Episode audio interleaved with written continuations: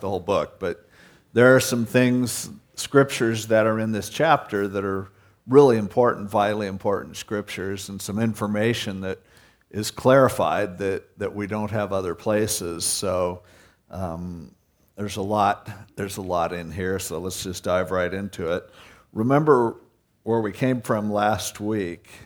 In chapter four, Paul was talking about going through tough times here and the kinds of sufferings that we endure here and how important it is to have an eternal perspective and not to get our eyes too focused on the here and now and what we're going through right now, but instead to look for that eternal perspective, look for the heavenly perspective. And so he continues along that vein and talks to them about death and about heaven. And he says in verse 1 For we know that if our earthly house, this tent, is destroyed, we have a building from God, a house not made with hands, eternal in the heavens. So he's calling our bodies just a tent. The idea is this is a temporary dwelling place, and it's wearing out all the time.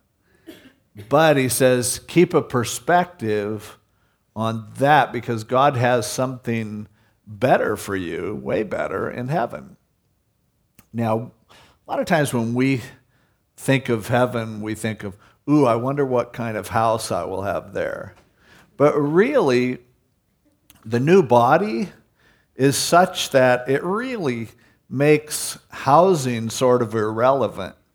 The reason why we think in terms of houses is that we need a house to protect us from the elements. We need a house to put our stuff in and lock it up. Uh, we need a house so that we can have a place to hang out so we don't have to hang out with other people. And but the and it's hard to imagine, but it's true that our our bodies when we get to heaven are so rich and full and perfect for us that where we hang our hat isn't going to matter. That need won't really be there. And so here he talks about um, our bodies as being a tent and the fact that God is going to create a perfect body for us. Now, these bodies do a decent job for a while of depicting who we are the real you, no one could know it unless your body was able to communicate that somehow. And so sometimes when someone's young and talented, it's, it's incredible what they're able to do with their bodies. But as you get older, they do wear out. And you get to a point where this body just is not doing the job of communicating the real me because the real me is soul and spirit. It's not just who I am physically. I can lose limbs of my body and I'm still the same person. It just makes it much harder for me to communicate that with someone. But you see some people who are, you know, have no arms and no legs who are able to really use the little body that they have to communicate in a glorious way. But at our best, it's nothing like the way we will be able to function when we are with Jesus, when we're in heaven, because it says, uh, John said, Beloved, now are we the sons of God. It hasn't yet appeared what we shall be, but we know that when he shall appear, we shall be like him, for we'll see him as he is. And so, all of that frustration that you have sometimes of not seeing God or not hearing from Him, it's a problem with these bodies. In heaven, you'll be able to hear from God perfectly. You'll be able to see Him wonderfully. There's that connection. And not only that, but we will know each other even as we are known. And so that body was something that Paul was really holding out for as his physical body was deteriorating because of all the abuse and everything that he had been through. A big deal to him was, I'm going to get a new body. Now, Jesus was perfect, and yet he has a glorified body himself because he needed to become a man, and so he couldn't take on all of the capacities that were his. According to Philippians 2, he emptied himself. That is, he gave up the independent use of his divine attributes. He didn't come down here and just do whatever he wanted. He limited himself so that he could understand what we understand. Going through everything, being tempted in everything as we are, yet without sin. And yet, for him to have his body transformed was a glorious thing. Now, it's interesting, we can get little hints about our body in heaven by looking at Jesus's. And he was able to move, you know, great distances, apparently without having to walk. Um, Jesus seemed to be able to walk through walls and just show up in the middle of a, of a room. He ultimately floated up in the sky, so perhaps that body could fly as well. Um, we don't know a whole lot about our new bodies. Now, when you see Jesus' body described in Revelation chapter 1, it looks like a different body than the one he came back to the disciples in, or at least a greatly transformed body. Now, having said that, it's important to, it's an important doctrinal distinctive that we understand resurrection as being it's the same person come back to life. Um, therefore, I believe, and, and almost all reputable theologians believe that it's important to make a distinction that you don't just get rid of one body and take on another body, because that wouldn't really be resurrection, that would be reincarnation. And a lot of times when pastors describe this, they aren't specific enough to make that point clear. But it, it, as he talks about get, losing the old body, it's not about losing the old body completely and just taking on a new one.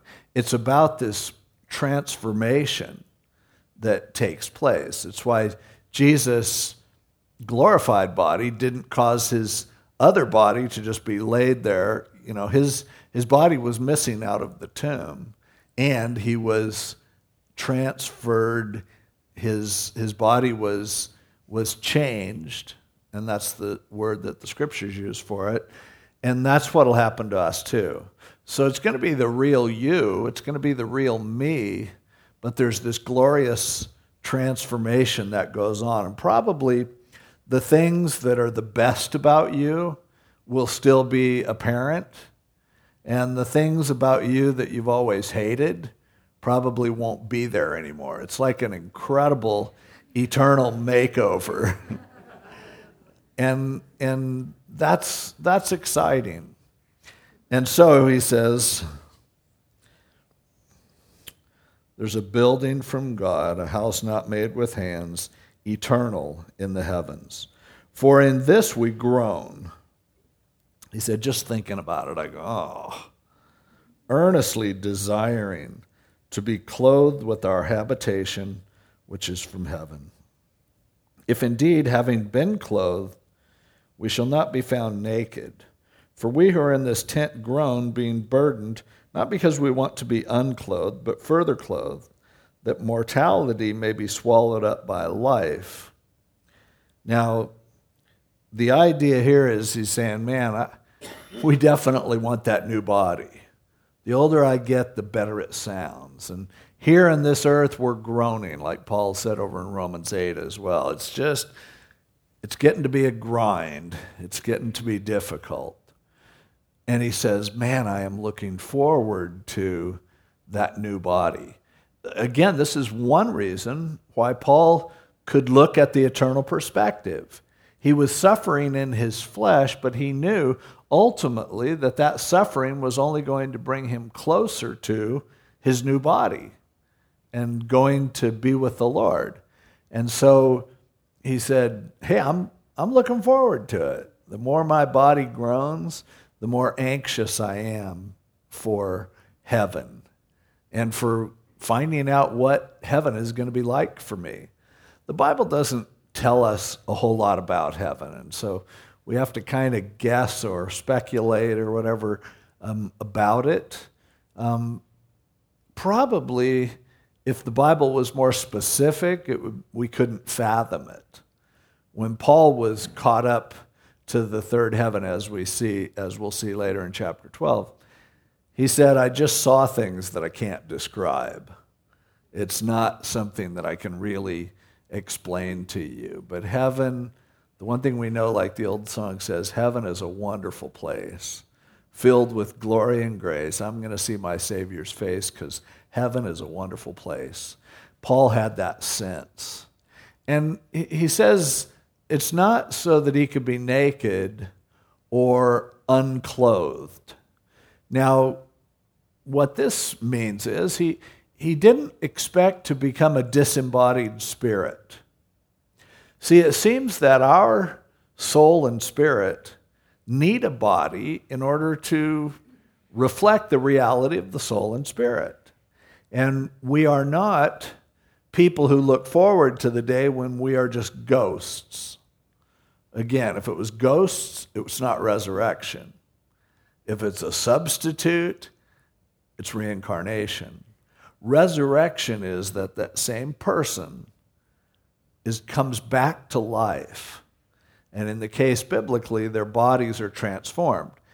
And he says, I'm not just looking forward to being unclothed. In other words, I'm not just thinking when I die, I'll become a ghost. Now, there are some people who would teach that when you die, that you'll become like a disembodied spirit. Um, they'll, you know, that, that you'll be waiting and then there's a resurrection in the future because the scripture talks about resurrection in the future.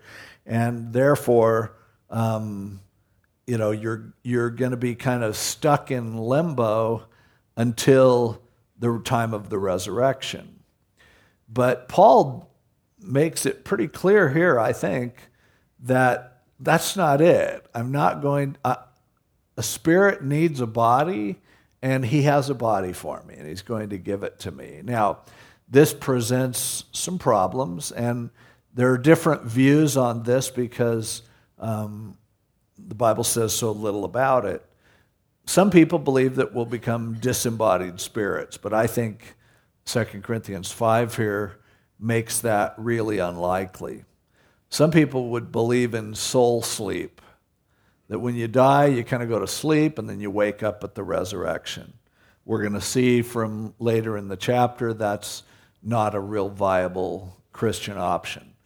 But what do you do with places that refer to the resurrection as future if you believe that you get your new bodies when you die, as Paul seemed to? Well, there are some people who have um, postulated that there is an intermediate body. Like if I died tonight, I would go to the presence of God and get a temporary body. And later on during the resurrection, I would have a permanent body. The trouble is, the Bible doesn't say anything about that, so it's totally speculative, but a lot of good people believe it. It's better than believing that you're a disembodied spirit or that there's soul sleep. But Paul seems here in, to have a grasp on the fact that no, when I die, I'm getting my new body. God's preparing for it. Jesus said, I go to prepare a place for you, possibly even talking about his uh, construction of our new bodies, um, that transformation. Now, 1 Thessalonians 4 talks about the dead in Christ will rise first, then we who are alive and remain will be caught up together in the clouds to meet the Lord there, and so shall we ever be with the Lord. So there are people who believe that it's at the rapture that resurrection happens. So what happens before then? Again, some would say a temporary body is the only option. Another possibility, and the way that I tend to lean at this point, is that in 1 Thessalonians 4, all the dead in Christ don't rise at that point. Some of them have risen already, and it's a progressive sort of thing. The concern in 1 Thessalonians 4 was people were afraid that their, their friends who died missed out on the rapture, missed out on something. And so I think what Paul is saying there is hey, look, they'll get there before you. When we pass from time into eternity, weird things happen, as you know, when just from watching Marty McFly. But you know, you start it starts messing with your mind after a while because if we really are leaving time and going into eternity, it's possible that we'll all get there at the same time. Um, you can think about that for a while. But notice Paul doesn't say, and same thing over in Philippians 1 when he talks about, I don't know if I want to live or die. He never says, I don't know if I want to live or die because life hurts. I mean, Paul never had that perspective. Paul said, I don't know if I want to live or die because if I live, I get to minister still to you, and I, and I love that. But if I die, I'm going to go be with the Lord, and that's even better. So I'm kind of stuck between two alternatives. In other words, he sees the good in either option, and therefore there was that longing for eternity. And it wasn't, boy, I can't wait. You know, I'm so torn because I could go be a disembodied spirit. I'm so torn because I could go to sleep for a couple thousand years. Or, you know, he, he seemed to have a sense of immediacy about the way that he would benefit and how you work all that out from an eternal standpoint, um, I don't think we can be certain. But I do think that this passage is especially important because it's not that we want to be unclothed, but further clothed, that mortality may be swallowed up by life. Death will end, life will rule. Now, verse 5 He who has prepared us for this very thing is God who also has given us the Spirit as a guarantee.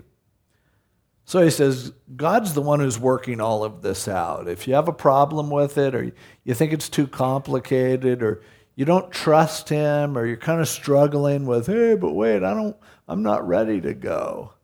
I don't, I can't get a grasp on that kind of eternal perspective. Then he says, well, look, God's the one who's doing this. He's doing it all. And He's the one who has given you His Holy Spirit as a down payment, as an earnest.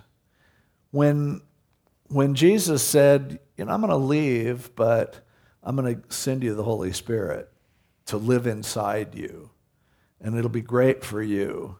And then someday I'm going to come back. Everyone who has the Holy Spirit inside of them, which is anyone who has given their lives to Jesus Christ has an inner testimony, has, a, has an awareness of the presence of God in their lives. Nothing could imaginary could change our lives the way the Holy Spirit changes our lives. And so Paul says, look, do you have the Holy Spirit inside you? Do you sense God working in your life? Do you sense Him convicting you of your sin? Do you sense Him leading you? Are there those times when you're going through a difficult time and He just gives you that peace? And are there times when He gives you love for someone that you couldn't ordinarily love on your own? Well, that's the down payment. That's God saying, I'm taking care of you now, and you can believe that I am going to fulfill every promise that I've ever made for you in the future. So, he says, we are always confident, knowing that while we are at home in the body, we are absent from the Lord. He said, As long as I'm here in this body, I'm absent from the Lord. Now, we're never completely away from God, but He's looking for the fulfillment of that which the Holy Spirit is only a down payment for. And he's saying, I realize the longer I stay here, the longer I have to wait to get to heaven. And so he, and then he goes on to say, For we walk by faith, not by sight. That's such an important verse. I can't even tell you how important that is. Because for all of us, it's so key and central to living the Christian life is deciding that we're going to walk by faith and not by sight.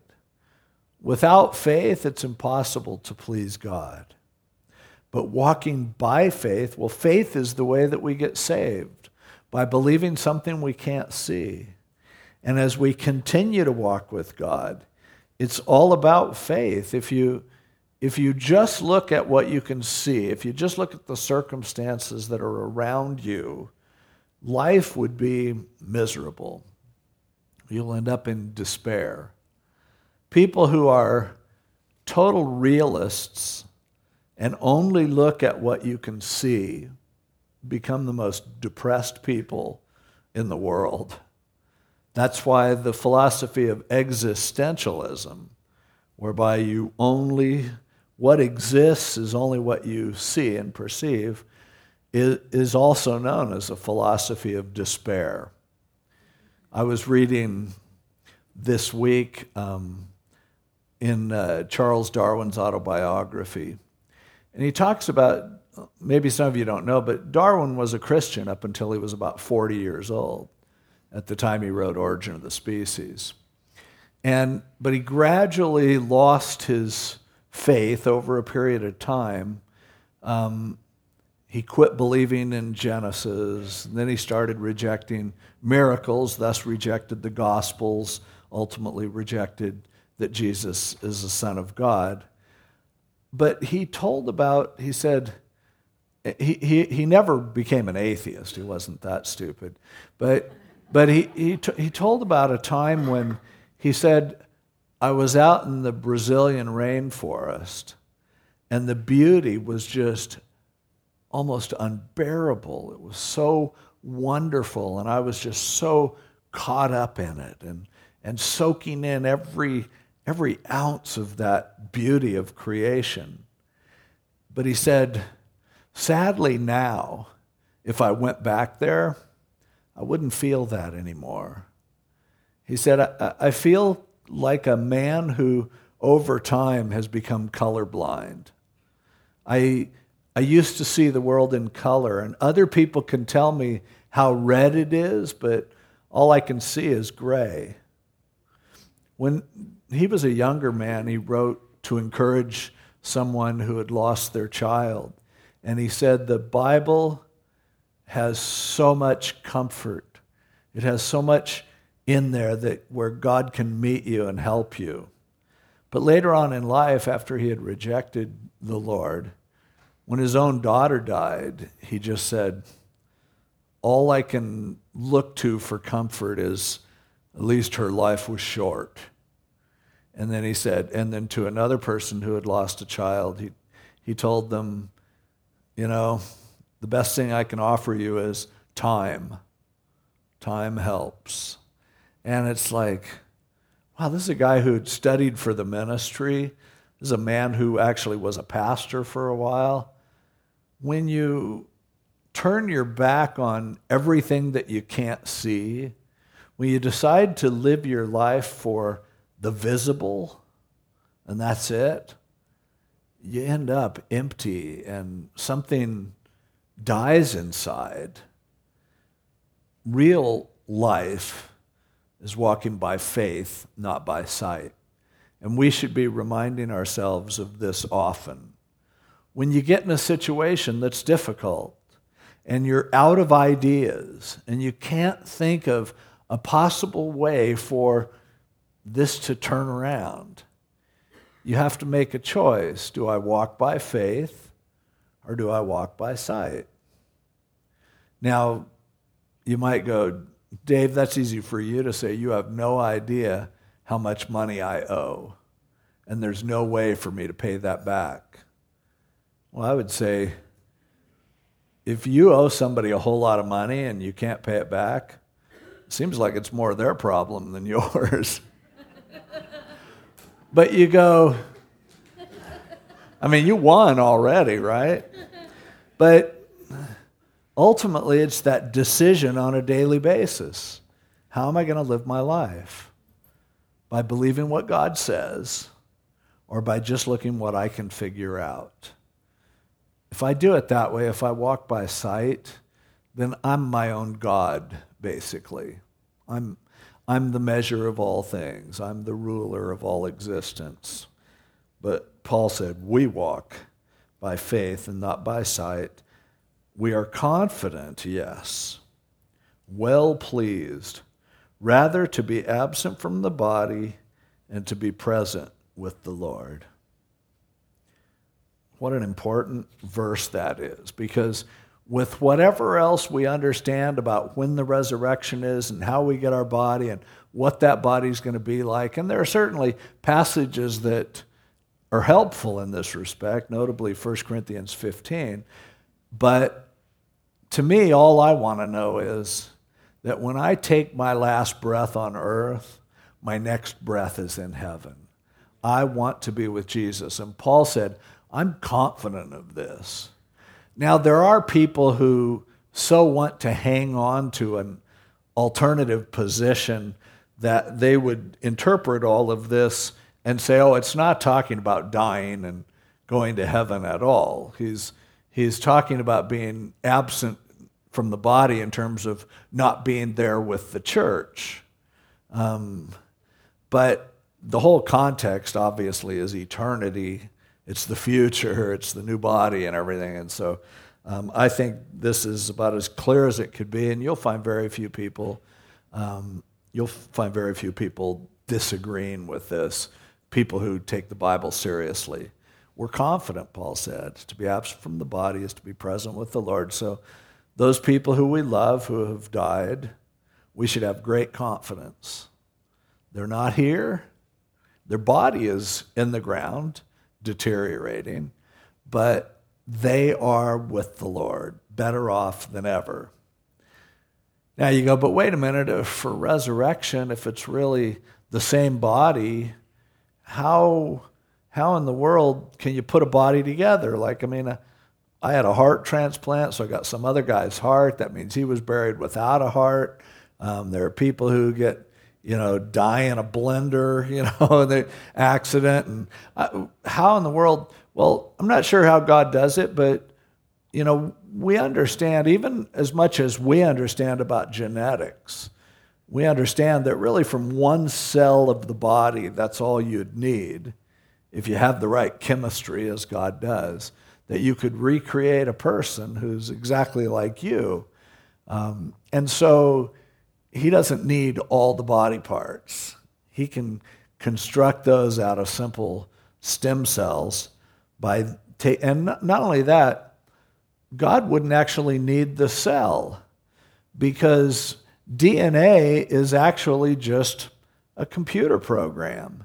It's just coding. It's the order that things are put together.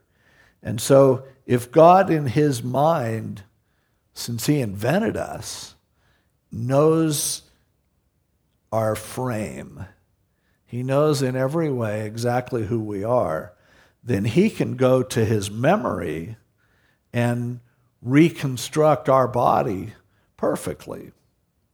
Now, because of sin and its effect on the human race, um, none of us are perfect genetic uh, specimens probably sin actually damages the DNA of people. And that's why it can be said that in sin my mother conceived me and talks about being born into sin. So it may just be a few tweaks and our body will be what it was always supposed to be. There may be just some kind of genetic weirdness that causes us not to be able to fly, for instance. You go, but wait a minute, our arms aren't long enough. There are all kinds of, of creatures that can fly who aren't supposed to, like bumblebees and, you know, that little fat guy with those little wings and, and uh, hummingbirds, what they can do. They can go 2,000 miles on those little wings. And, you know, so who knows what our capacity is. But when we look at the image of God, and we see it in each other, you could almost look and see what is a composite of the greatest qualities of every person who's ever walked the face of the earth. The greatest mind of anyone, the greatest sense of humor, the greatest physical athletic ability, the greatest relational sensitivity, and take all of those things and put them together, and you're probably getting close to what it's going to be like to be in heaven with all people like that, no weirdos. Just, just people who are finally fixed will experience what it would have been like to be in the Garden of Eden, but even better, because Adam and Eve were innocent, but they had potential for evil. We will be holy and righteous and pure. So we're going to experience something that's just out of this world, literally. And so Paul just said, I have no problem leaving here. Now, I understand that a lot of people are afraid to die. And there are a lot of people who go, Well, you know, I don't want to die till I'm married and have some kids, or I, I don't want to die because I'm afraid it'll hurt, or what if it's not like you think it is? It's, you know, the, the two fears that are the greatest in people when you poll them one is fear of death, and the other is fear of public speaking. I don't know about that one, but death, you don't need to be afraid of it. You're going to feel really stupid if when you go, I'm dying, I'm living, and you're going to go, what? why did I spend so much of my time on the earth worrying about this? A powerful thing happens in your life when you decide that you're confident that you're going to be with the Lord, that you're not worried about death. It has no threat over you, it's not something that you have to worry about. And that sets you free, not that you're going to go jump in front of a car so that you'll go be with the Lord, but so that you want to make the most of this opportunity because you know that you have all of eternity to just rejoice and to be with each other, to fellowship, to, to worship God, and to do whatever else you've all been meaning to do and you haven't got around to it yet. The reality of resurrection is something that we should carry with us every day. When we feel ourselves getting sick, we should go, Oh, I hope this is it. and then, you know, go to the doctor just in case God has a little more time for you, but but there should be that sense of not this foreboding like, oh no, this could kill me. But yeah, this could kill me. This is awesome. That was the way Paul lived, and because he wasn't afraid of death, he wasn't afraid of anything. Lived his life courageously, taking all sorts of chances that people would say, Wow, why did you do that? That's dangerous. But Paul had an eternal perspective. And, and so he always said, you know what? I can live or die. That's not a big deal to me. When I leave here, I'm going to see Jesus. I'm going to get my new body. It's a great deal. Now, there are some people who, because of the pain that they endure here on this earth, they begin to long for heaven and and some of them even want to take their own life because they say it's so miserable here that I don't want to go on. And that's really not an eternal perspective. Because the eternal perspective tells you that eternity starts right now. That right now God is with me. That I, that I, I want to hang on to Him. I, I want to do everything that He wants me to do. I want Him to be pleased with me. And so, really understanding heaven would not cause you to make yourself go there. Although, and this is contrary to what a lot of people teach, I believe that if somebody's a child of God and they're, and they're stupid enough to take their own life, I believe they'll still go to heaven.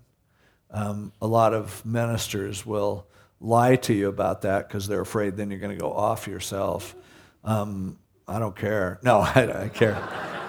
I care a lot, but I care a lot more about telling you the truth than, than I do about whether you go to be with the Lord. yeah, I would be a little nervous about someone who's thinking like that and wonder do they really have the Holy Spirit inside of them? So definitely make sure you get saved um, before that happens. But I've had dear friends who, who took their own life, and it was Satan had lied to them so much. Uh, I know God understands that. Um, I'm certain of it. There are people who I just I would give my life for in a second who who got into so much pain that they took their own life. And I know they're with the Lord. I don't doubt it. I've even said there are some people that if they're not in heaven, I don't want to be either. Kind of like Paul was always saying, you know, he, he wishes he could give up heaven for other people. Well, I know that God loves people even more than that. And as Jesus prayed, Father, forgive them, for they know not what they do, I expect his compassion and his love to kick in there, even when someone does something incredibly selfish, incredibly painful for those they leave behind. It's the cruelest thing you can do, suicide. But God's there, and eternity is there.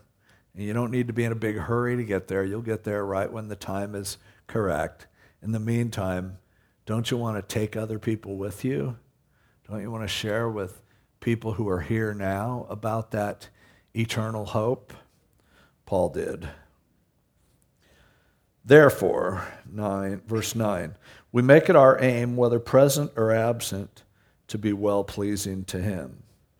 He said, All I want to do is please God therefore, on the basis of the fact that he has me covered, on the basis of the fact that he has promised eternity and he has a perfect body that he's going to make out of my old mortal body, um, on the basis of that, you know what? All I really care about is pleasing God. And what a great perspective. And how important it is for all of us to learn this a little bit more. Who have you been trying to please? Uh, if you're like most people, you can think of a whole list of people that you're trying to keep happy. Trying to please yourself, trying to please other people with what they expect of you, trying to please your employer, trying to please the church. There's so much that we do that's all geared around pleasing others. And that probably comes from a, a good heart. We shouldn't have a desire to displease others. But it's just way simpler than that. Just decide, as long as I live, I want to please God. And then in eternity, I still want to please Him. This is what I do. This is who I am. I am someone who cares about pleasing God. Now, sometimes that'll mean people are displeased with you. Other times it'll mean people are thrilled with you. But you just can't chase your tail on trying to please people. So keep your eyes focused on Him, looking unto Jesus, the author and finisher of our faith.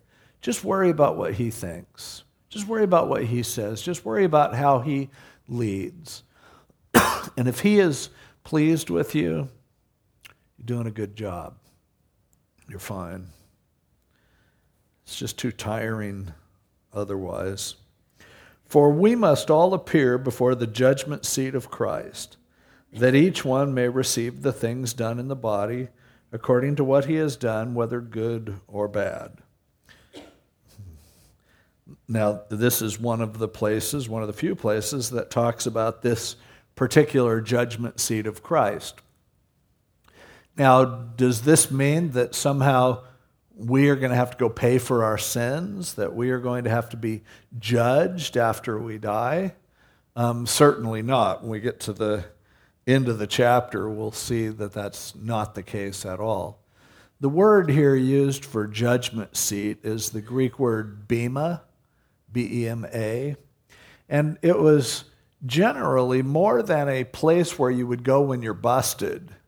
It was a, an award stand at the Olympics, at the various athletic competitions, they had the award stand where you come up there and, and stand on top if you're the gold medal winner and everyone would applaud. And, you know, now we do it with the national anthem and all that kind of stuff.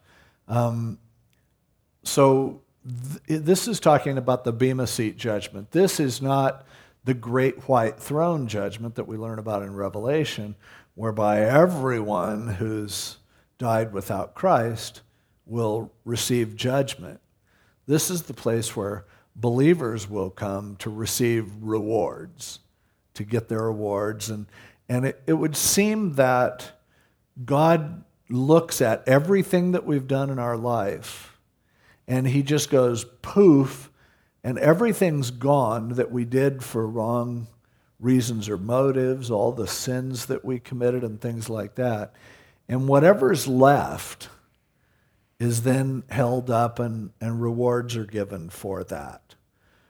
The good thing is, I think that even almost everything we do at least has mixed motivation. But God is able to separate the holy and the profane. And He's probably going to reward you for some things that you didn't think you'd get a reward for. But we're all going to stand before Him, and He will reward us for what we did in the flesh. As He says, we all must appear that each one may receive the things done in the body according to what he has done, whether good or bad. You don't receive anything for what's bad, but the bad will be taken away, and you receive rewards for that which is good. Now he says, uh, knowing therefore the terror of the Lord, we persuade men. But we are well known to God, and I also trust are well known to your consciences.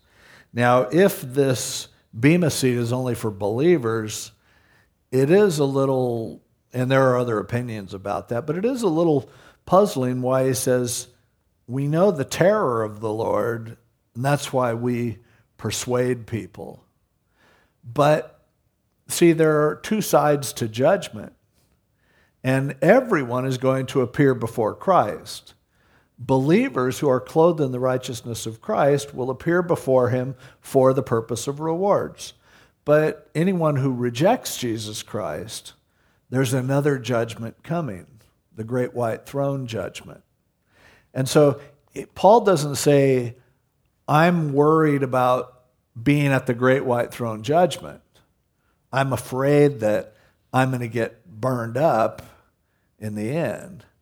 But he says, when I'm thinking about the fact that I'm going to get rewarded, I'm going to answer to God, it causes me to be passionate about wanting to persuade others to make that same decision to accept Jesus Christ so that they can be at the award ceremony instead of at the great white throne judgment. The terror of the Lord, you know, you don't need to fear him if he's your God, if Jesus is sticking up for you. But if you don't, you should be afraid, very afraid. And and the scriptures talk about that over in Hebrews a couple times. It talks about God being a consuming fire. And it's a fearful thing to fall into the hands of the living God. Um, so, yeah, we should take him very seriously and make sure that we're clothed in the righteousness of Christ. And he says, We're well known to God. God knows us. And I also trust are well known in your consciences. He said, I, hope you guys know me well enough to know that this is real to me. This is something, I'm not just playing games, I'm not just faking this, I'm not promoting myself. I, I really and sincerely believe what I'm, what I'm telling you, and that's why I'm doing what I do. 4, verse 12, we do not commend ourselves again to you, but give you opportunity to boast on our behalf that you may have an answer for those who boast in appearance and not in heart. He said, I, I don't really need to defend myself to you, but I know that there's a lot of people there in Corinth who are saying bad things about me, and there are people who just look at appearances and take shots for external things. And he said, I just want you guys to see where my heart is so that you know you'll be able to have something to combat the lies that might be going around about me. It doesn't mean necessarily that they would always go and, and um, you know, argue with people to defend Paul, and that's not, not what Paul was looking at. He just wanted them to know in their hearts remember who Paul is. Remember how he's been with you. Remember the, the consistency of his ministry for so many years. And ultimately, that ought to be enough.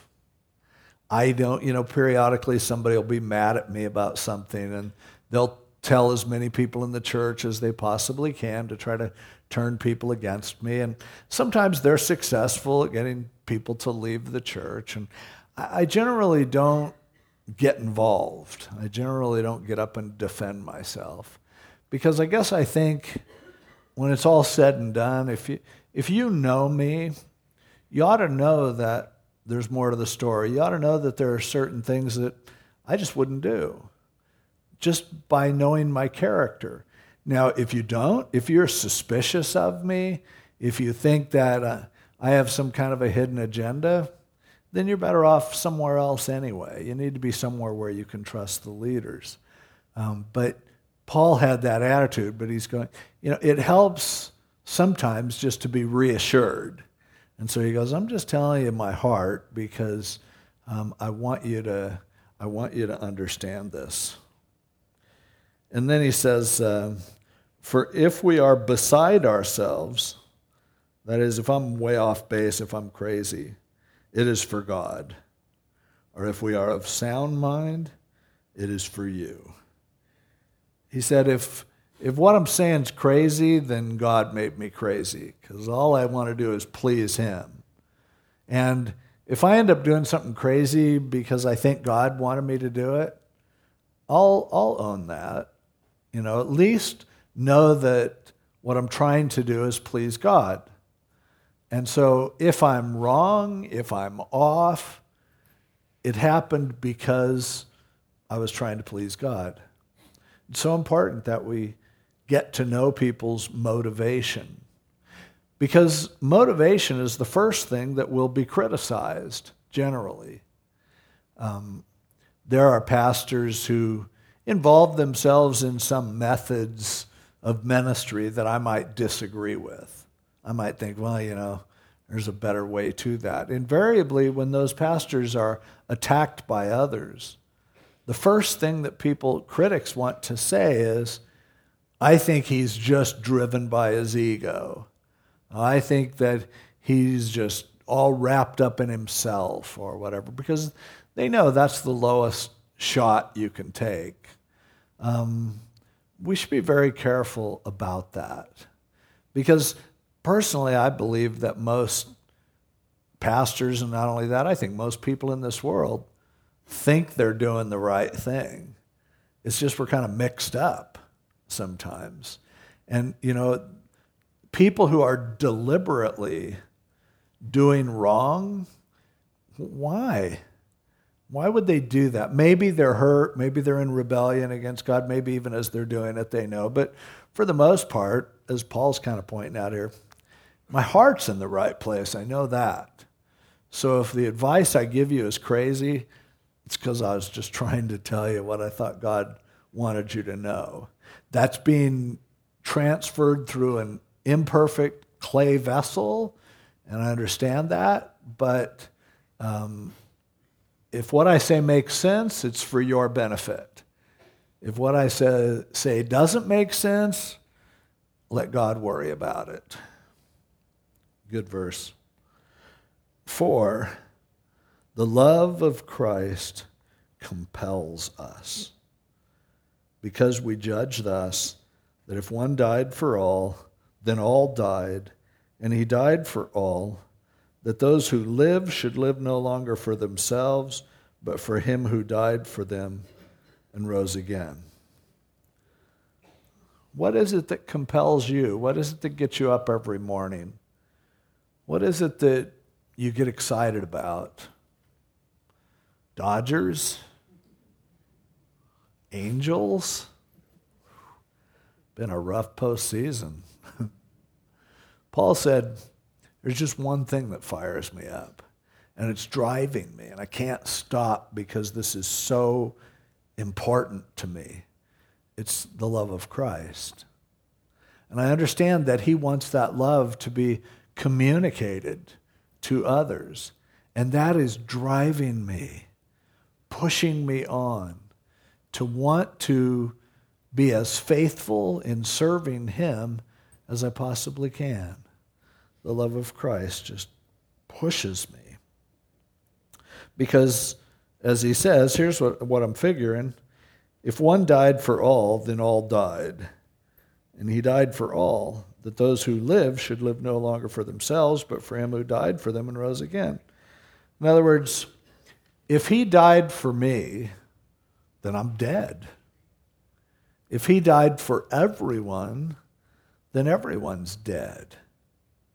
And so, and as Paul uses this imagery a lot, he's saying, there's a sense in which I'm already resurrected because the old me is dead. That's what baptism symbolizes when you go down into the water, that the old you is being buried. We are buried with Christ in baptism, raised again to newness of life. And so he said, This life isn't mine any longer. I don't own it. It's only something that God has given me by forgiving my sins and giving me a fresh start in life, making me new. And he said, That's why I'm so motivated to represent him well. That's why I care so much every day about opportunities that he gives me to share with others because I know those people are part of the all that he died for. And in a sense, the message to everyone in this world is you're dead. But you don't have to stay that way. God can give you life, He can breathe that life into you. Many of us still live like we're dead. Paul didn't. He goes, No, I get the resurrection. I get the fact that I'm plugged in with him in such a way that when he died, I died. When he rose, I rose. And I have a, a life that doesn't belong to me anymore now because of it. He died for all, that those who live should live no longer for themselves, but for him who died for them and rose again. Therefore, verse 16, from now on we regard no one according to the flesh.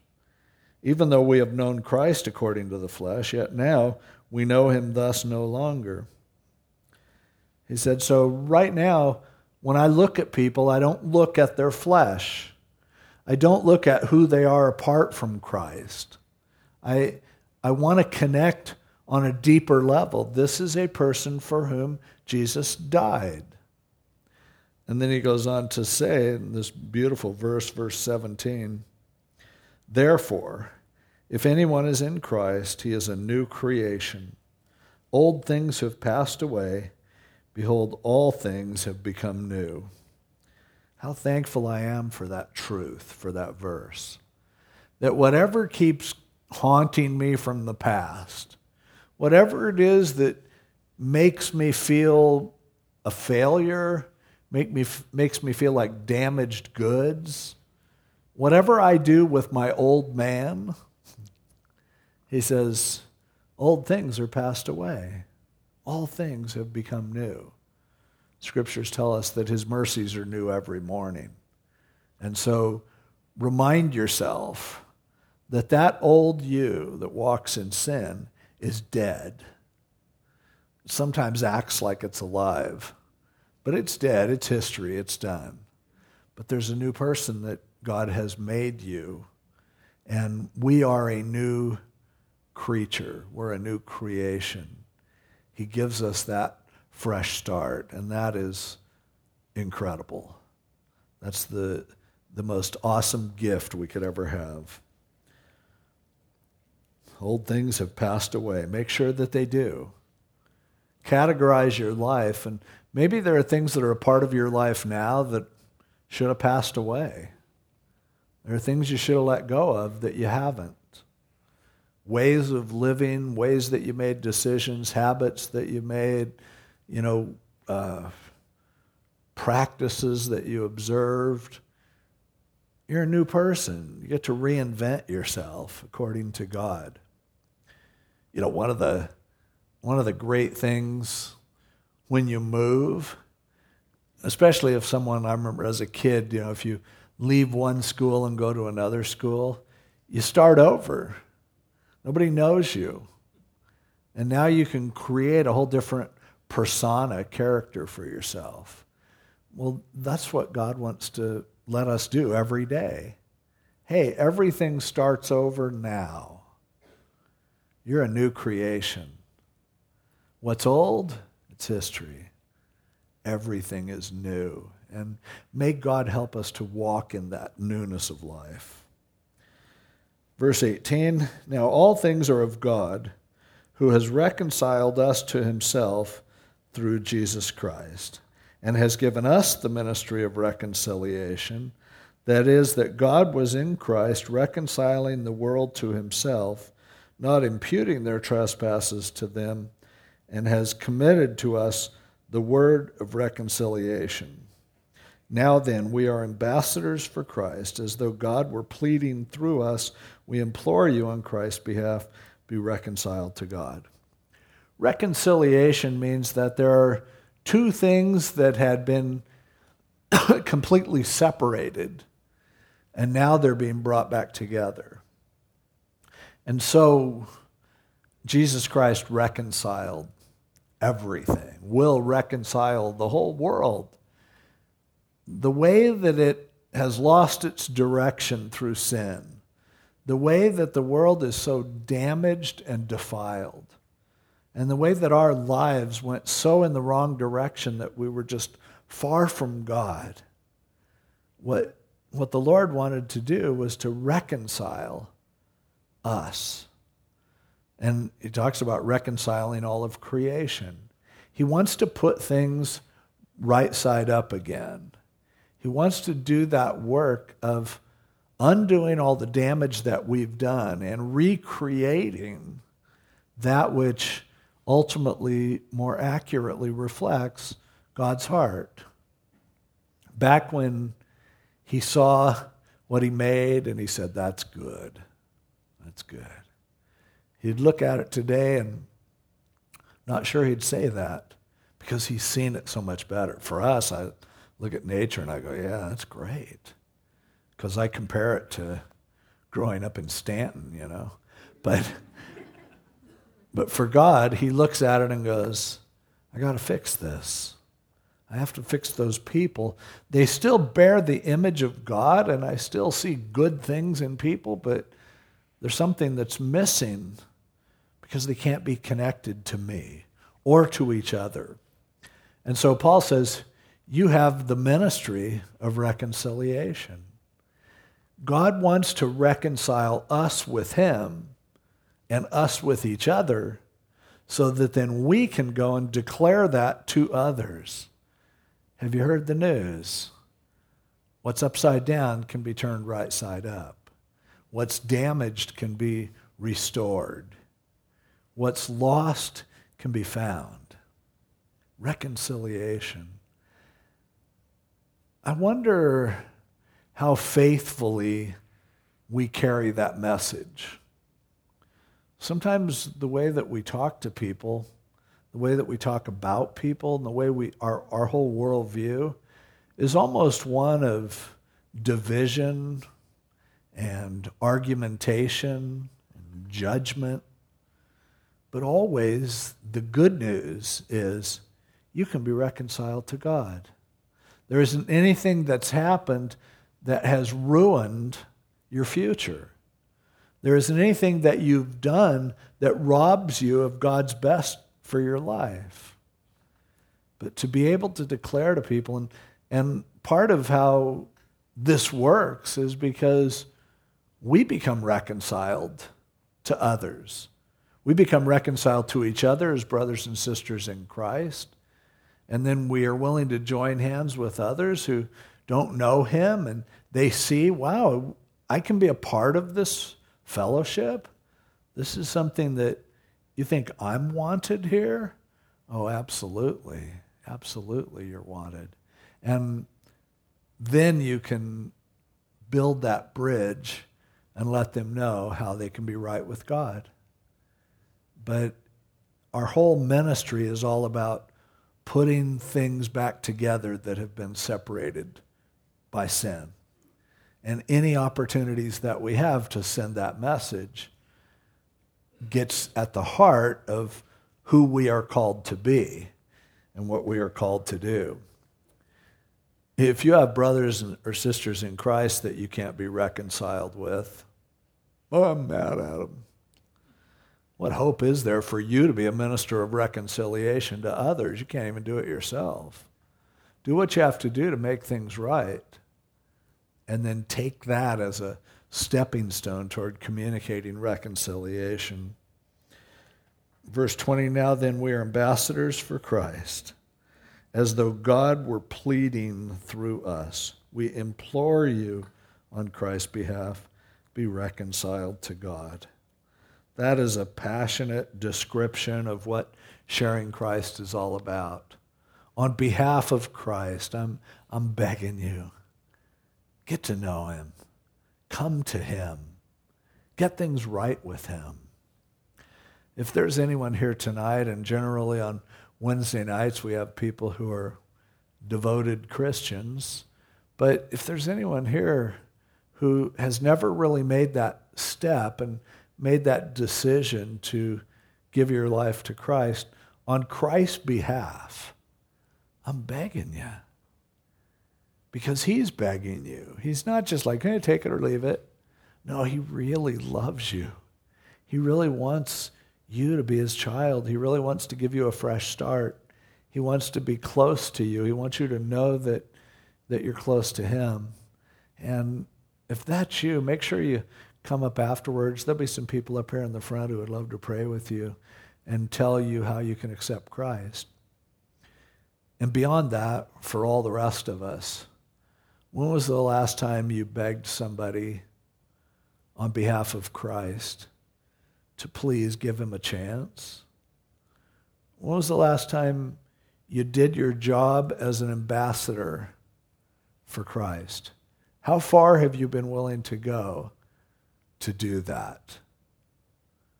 Will you go out of your way? Will you give up some of your comfort? Will you risk embarrassing yourself to be an ambassador for Christ? if you got appointed as an ambassador for the United States, you'd probably jump on the chance to take that job. Seems like a cushy job. But you're an ambassador for the King of Kings and the Lord of Lords. I wonder where he wants you to go. I wonder who he wants you to talk to. I wonder who he wants to reconcile through your appealing on Christ's behalf. And finally, in verse 21, beautiful statement of the atonement. For he made him who knew no sin to be sin for us, that we might become the righteousness of God in him. Isaiah 53 The Lord hath laid on him the iniquity of us all. We don't have a real good handle on what really happened at the cross. It's one reason why one of the songs that we sang tonight, and some people don't like this, because it says, I'll never know how much it cost to see my sin upon the cross. And there are people who go, No, we know what it cost. It cost Jesus' life. you have no idea. I have no idea. Maybe I will never know when he who knew no sin became sin for us, that we could become righteousness? Imagine that. Carrying all the sins of the world on someone who had never experienced sin before. It's one thing he didn't know. He didn't know what it felt like to be guilty. He had never been guilty. But he took upon himself the weight of your sin and mine and everyone else's and gave us his righteousness. I words fail to describe how important that is, how awesome that is. But I'm so thankful for verses like this, where the Bible just clearly communicates because of what Jesus did on the cross, he has made me righteous. He's justified me. He's declared me righteous. He sees me as righteous. I don't have to make myself righteous. I don't have to be worried I'm not righteous enough. How righteous is enough? Well, you can start with Jesus. Well, he made me righteous when he took my sins to Calvary. What a glorious truth that is. I'm betting my life on that. I would bet everything that that's true because if that's not true, I'm hopeless. But that being true, then what he says about heaven, what he says about our new bodies, what he says about the fact that he wants to use me to reconcile others to him, it all works. It all fits. It makes life so worthwhile. With all the pain and agony and suffering that goes on, that's nothing when you look at eternity. May God help us to look at eternity, see it through his eyes. Let's pray. Lord, thank you for this amazing chapter, chapter 5, 2 Corinthians. There's so much in here that we live and die by. Beautiful truths that you have, Lord, for us. Please help these truths to really sink in. Help us to soak up this great theology and to live our lives in light of eternity, walking by faith, not by sight. There are some people here today who are going through things that it's not looking too good when you look at it by sight. But by faith, we praise and thank you for causing everything to work together for good to those who love you. We pray this in Jesus' name. Amen.